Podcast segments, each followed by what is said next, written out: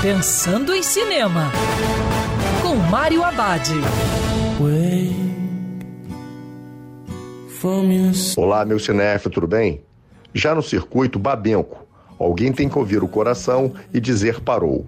Filme que foi escolhido para representar o Brasil no Oscar. O documentário dirigido por Bárbara Paz, atriz e mulher do diretor Hector Babenco, mostra que Babenco foi um cineasta que viveu e morreu fazendo aquilo que dava sentido à sua vida, no caso, fazendo filmes.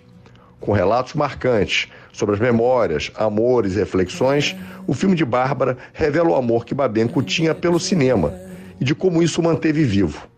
Babenco lutava contra o câncer desde os anos 90, mas em 2010 sabia que restava pouco tempo de vida.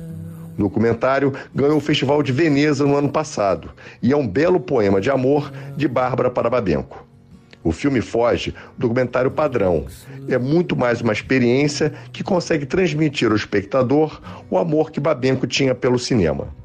E lembrando, siga os protocolos de segurança, porque é sempre melhor ver cinema dentro do cinema.